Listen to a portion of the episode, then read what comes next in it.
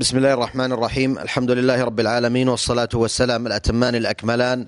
على نبينا محمد وعلى آله وأصحابه وأتباعه إلى يوم الدين. أيها الإخوة والأخوات، السلام عليكم ورحمة الله وبركاته، وأهلا وسهلا بكم في لقاء متجدد من برنامجكم المسلمون في العالم، مشاهد ورحلات.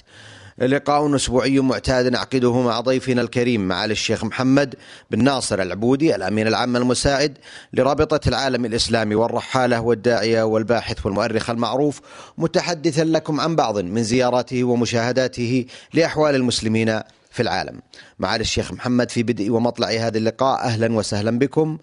راجيا من معاليكم أن تتفضلوا بمزيد من الحديث عن الجولة التي توقف الحديث عنها في الحلقة الماضية، عن زيارتكم لما يعرف بجنوب روسيا. بسم الله الرحمن الرحيم، الحمد لله رب العالمين، صلى الله وسلم وبارك على عبده ورسوله سيدنا ومولانا محمد بن عبد الله وعلى آله وصحبه أجمعين. أما بعد، فإن الأمر كما أفضلتم أيها الأخ الكريم محمد بن عبد الله أمشوح قد يتناول أو يستمر الحديث فيه عن جنوب روسيا. وقفت من الحلقة السابقة ونحن في قازان، عاصمة جمهورية تتارستان في جنوب روسيا، في جنوب روسيا، والحقيقة أنها تميل أيضا لأنها واسعة إلى أن تكون في وسط روسيا، ولكنها واقعة في الجنوب، وهي كما نعلم جمهورية شهيرة ومعروفة وواسعة وكبيرة، وهي ذات حكم داخلي داخل روسيا. وقد سبق أن تكلمت عليها بالتفصيل، ولكننا الآن سنتكلم على انطلاقنا منها إلى جمهوريتين صغيرتين في جنوب روسيا، هي جمهورية الجوفاش والثانية جمهورية مارييل. وقفت من الحلقة السابقة ونحن في قازان، عاصمة جمهورية تتارستان، نتأهب لزيارة جمهورية الجوفاش غير البعيدة منها، أي غير البعيدة من جمهورية تتارستان. وجمهورية الجوفاش عاصمتها تشيبوكساري، ويبلغ عدد سكانها هي العاصمة خمسمائة ألف نسمة، ويمثل المسلمين وهم عموما من التتار المركز الثقافي الإسلامي لعموم التتار الذي يرأسه الأستاذ عارف الله ابن كليم الله يرأسه الأستاذ عارف الله ابن كليم الله وهو مهندس مدني. وقد حصل المسلمون على قطعة أرض مجانا من حكومة الجوفاش، وهم يستعدون لبناء مسجد متكامل مرافق. ربما يكون المستمعون الكرام قد استرعى انتباههم هذا الاسم الاسم الإسلامي عارف الله ابن كليم الله. أما عارف الله فهو الذي يعرف الله سبحانه وتعالى، بمعنى يطيعه ويعرف حدوده، وهذا لا ليس في غموض. ولكن اسم كليم الله هذا لا يمكن أن يقبل على إطلاقه، هم لا يعرفون معناه ولا يدري حتى صاحبه معنى كليم الله، وإنما هذا اسم قديم عندهم، والمقصود منه أن اسمه موسى في الأصل. هو ليس اسمه موسى، ولكن التسمية بكليم الله بكليم الله أصلها التسمية بموسى، النبي موسى عليه السلام، لأنه هو كليم الله.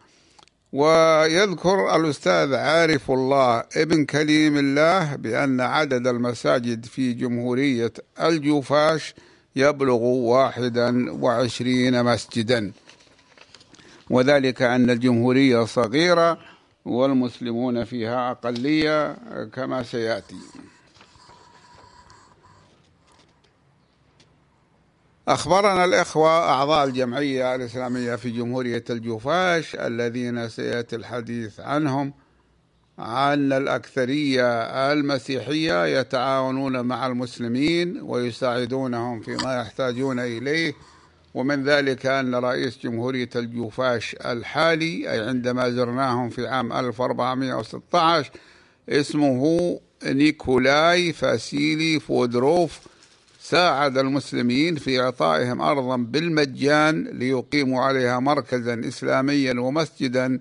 في كيبوكساري الشيبوكساري التي هي عاصمة جمهورية الجوفاش. ومما يبدر ذكره أنه قيمت قبل أسبوعين حفلة كبيرة بتشجيع من رئيس الجمهورية بمناسبة مرور ألف ومئة سنة على دخول البلغار أهل هذه المنطقة قديما في الإسلام. الأخوة المسلمون من البلغاريين الذين يسمون الآن التتار احتفلوا قبل مدة يسيرة بمرور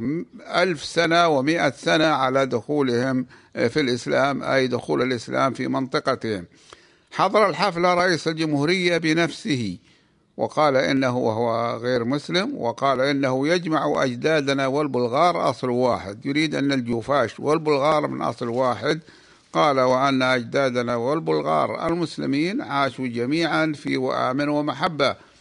قالوا وكثير من الجوفاش الآن صاروا يقرؤون تاريخ البلغار وتاريخ المسلمين من الجوفاش، لأن الجوفاش كانت فيهم أغلبية مسلمة في القديم، ولكن نظرا لغلبة الجهل ولوجود المنصرين من الأوروبيين في القديم وبعضهم أجبروا سواء بالفعل أو بالعمل على الدخول على ترك الإسلام، وذلك في عصور سابقة. ثم جاءت الشيوعية وهي مذهب إلحادي فرانت على الجميع. يعتقد كثير من الجوفاش أنهم والبلغار أبناء عمومة، لا سيما أن أكثر الباحثين يرجعونهم إلى الأصول التركية القديمة مثل البلغار، وإن لم يكن ذلك أمرا مجمعا عليه، ولكنهم يستدلون على ذلك بكثرة الكلمات التركية في لغتهم، حتى يقول بعضهم إنها ترجع إلى مجموعة اللغات التركية القديمة. ومما ينبغي إيضاحه هنا أن المراد بالبلغار بلغار الفلقة لا بلغار البلقان الذين قدموا إلى البلقان في أزمان قديمة وهم الآن لهم جمهورية بلغاريا، فأولئك أقوام آخرون ليسوا موضع كلامنا، وإن كانوا قد قدموا في الأصل من هذه المنطقة الروسية، ولكن كان هذا قبل نحو ألف وأربعمئة سنة كما قيل لنا. والمسلمين لهم يعني من المظاهر الجيدة في احترام المسلمين أن رئيس أن نائب رئيس جمهورية الجوفاش هو من المسلمين، واسمه أنور ابن عبد العزيز أبل كيموف، أي عبد الحكيموف، فالاسم الأسري لأسرته هي عبد الحكيم، ويقال عبد الحكيم أوف، ومعنى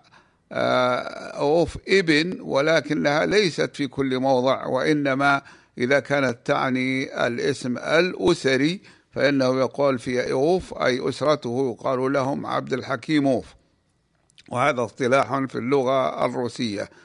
ونائب رئيس الجمهورية هو من التتار، رغم كون المسلمين لا يؤلفون من التتار المسلمين بطبيعة الحال، والناس إذا قالوا التتار هنا فمعناه مسلم إلا ما قل. المسلمون التتار لا يؤلفون في جمهورية الجوفاش إلا ما بين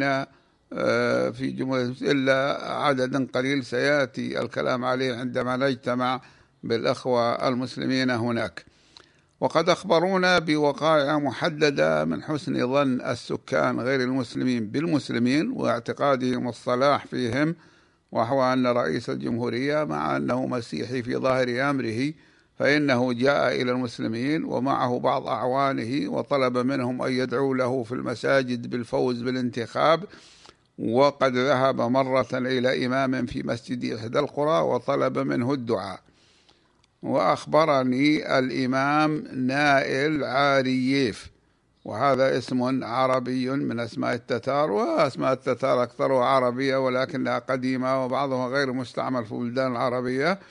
مثل هذا نايف عار... نايل عارف.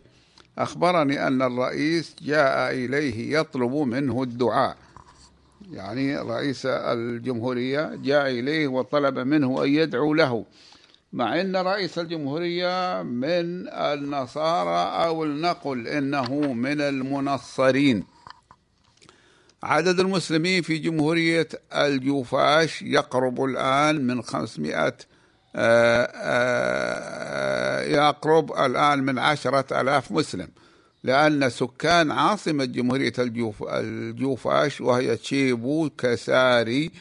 سكانها يبلغ عددهم خمسمائة ألف نسمة، منهم عشرة آلاف مسلم فقط، مع أن المنطقة كانت من مناطق المسلمين في القديم، ولكن حصلت تحولات تاريخية وحصل بعد عن الثقافة الإسلامية وعن الاحتكاك بالمسلمين.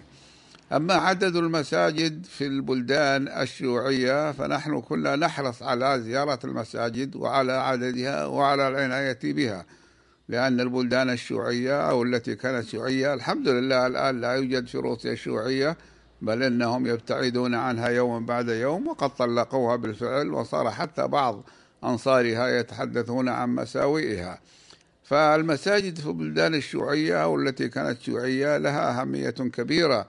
إذ تدل كثرتها وعمارتها العمارة الحسية والعمارة المعنوية بالصلاة والدراسة الإسلامية، تدل على النشاط الإسلامي في البلاد. وإمام المسجد فيها يقوم بالوظائف الدينية التي تقوم بها الهيئات والإدارات الدينية في البلدان الإسلامية، لذلك لا بد من التنويه بها، وإن كان لا يصح أن يكون ذلك مقياسا من كل الوجوه، لأن القوم الآن في حالة اقتصادية سيئة يمرون بها بعد أن تخلصوا رسميا من الشيوعية، وإن لم يتخلصوا فعليا من تأثيرها على نفوس الناس، والإدارة الرديئة الشيوعية التي كانت تسير عليها لا تزال يزال بعض الناس متأثرين بها، ولكنهم يبتعدون عنها شيئا فشيئا، والآن قد طلقوها بالفعل، وأصبح الناس يتبارون في ذكر مساوئها ويمدحون التخلص منها. ولذلك لهذه الحالة الاقتصادية الرديئة عندما زرناها لا يستطيع المسلمون أن يجدوا من المال ما يقدمونه تبرعات للمشروعات الإسلامية من المساجد والمدارس إلا ما لا يكفي من المال، لأنهم أصيبوا بضائقة نظرا لانتقالهم من النظام الشيوعي الشمولي إلى النظام السوق الحرة، وهذا هم الآن قد تجاوزوا هذه ولله الحمد. والمقصود بذلك ليس المسلمين وإنما جميع الشعب الروسي قد تجاوزوا المرحلة الشيوعية وما بعدها، وتغير اقتصادهم الآن إلى الأحسن والأفضل، والمسلمون صاروا أفضل مما كانوا عليه في زمن الشيوعية وحتى في الزمن الذي تلا الشيوعية كما هو معروف. يبلغ عدد المساجد في الجمهورية جمهورية الجوفاش واحد وعشرين مسجدا، إضافة إلى أربعة مساجد تحت التأسيس الآن. ولا يوجد في العاصمة تشيبوكساري أي مسجد قديم، وقيل لنا إنه لم يكن فيها مسجد من قبل، وهذا الأمر ينبغي أن يتأكد منه يتأكد منه عند الناس من عدم وجود المساجد في أي مدينة أو منطقة حكمها الشيوعيون، لأن كثيرا منها كانت فيها مساجد قبل الشيوعية هدمها الشيوعيون أو صادروها حتى لم يبقوا فيها مسجدا واحدا مفتوحا. غير أن عاصمة الجوفاش هذه لا يذكر المسلمون أنه قد كان فيها أي مسجد من قبل، ربما كان ذلك بسبب حداثة تأسيسها وبنائها. ويجري العمل الآن على إنشاء أول مسجد فيها، وقد وهذا المسجد قدمت حكومة الجمهورية حكومة الجوفاش الأرض له بالمجان، أعطتها على المسلمين، وهذا أمر جيد. وقد تألفت جمعية إسلامية لبناء المسجد، ومنحت الحكومة أرض المسجد كما قلنا بالمجان.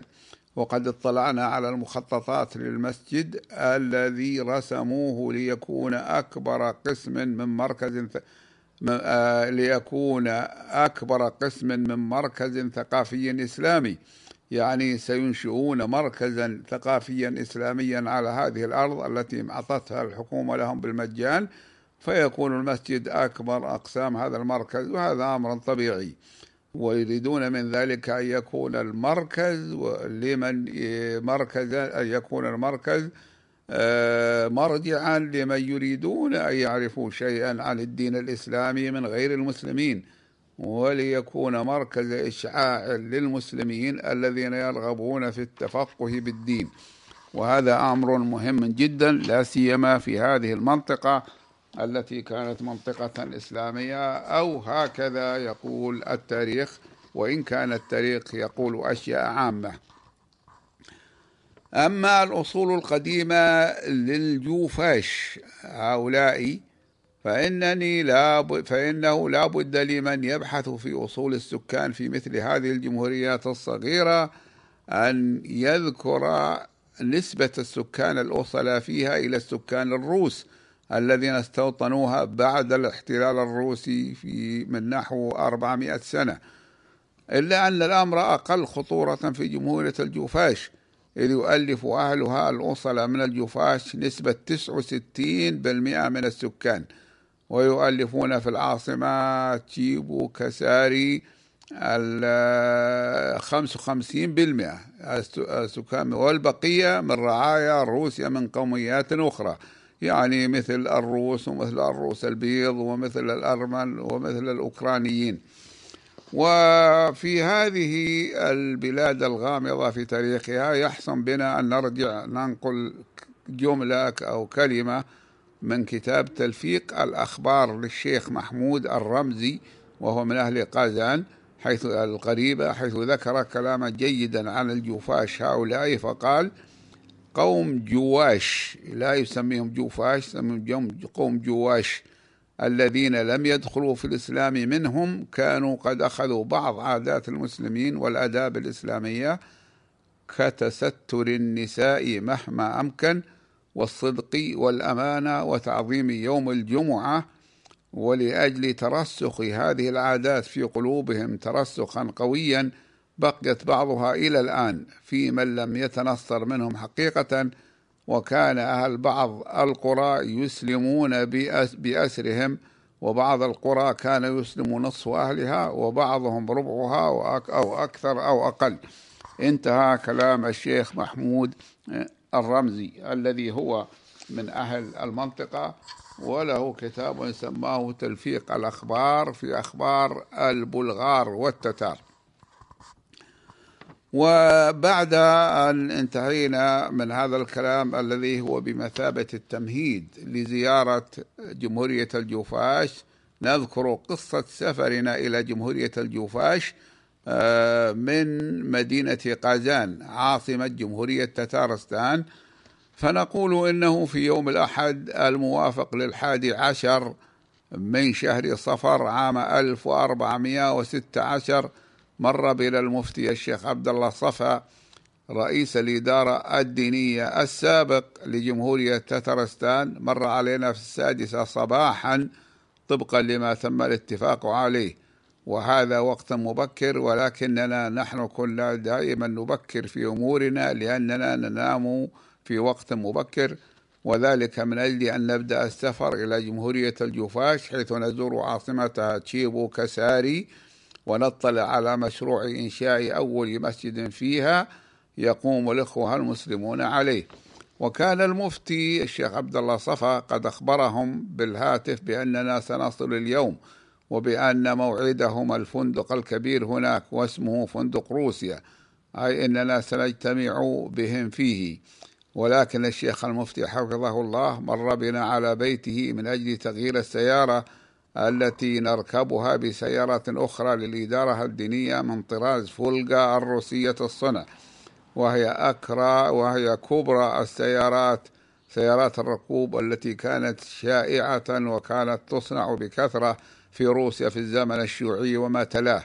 وهي أغلى من السيارة الشائعة هنا ولنقل الأكثر شيوعا، وهي سيارة لادا. سيارة لادا الروسية أصلها سيارة إيطالية، ويركب كبار القوم وأثرياءهم في سيارة الفولغا هذه. وسيارة الإدارة الدينية في تل... إلى ذلك فيها فائدة كبيرة، وهي أنها ذات رقم خاص لا يعطى مثله لعامة الناس، وقد قصد المفتي جزاه الله خير من ذلك ألا تقف السيارة عند رجال الشرطة في الطريق وعند دخول المدن. خرجنا من مدينة قازان القديمة مع شارع مستقيم من شوارعها يسمى شارع إبراهيم على اسم كاتب تتاري مسلم اسمه إبراهيم، وقد وجدنا أهل تلك البلاد في زمن الشيوعية وما بعده بقليل يسمون باسم الشوارع وأحيا بأسماء الكتاب والشعراء، تقديرا منهم للكتاب الذين هم المؤلفون والشعراء. ترفرف على مكان الأرصفة في شوارع قازان أشجار باسقة الريانة، خلفها الأبنية المتعددة الطوابق التي تتألف من شقق سكنية بنتها الحكومة كما سبق أن قدمت. ثم مررنا بنهر قازان الذي سميت قازان باسمه، ومعنى الاسم بالتركية القديمة القدر بكسر القاف وإسكان الدال،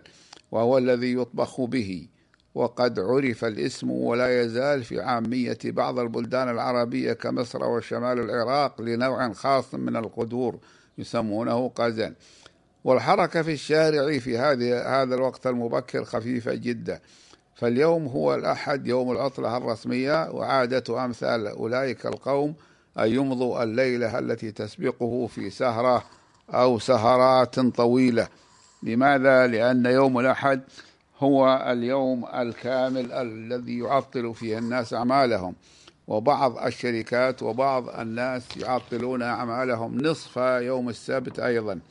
ولكن عندما زرنا روسيا في تلك الفترة لم يكن الناس يعطلون يومي السبت والأحد، وإنما يعطلون نصف يوم السبت الأخير وكذلك يوم الأحد كله.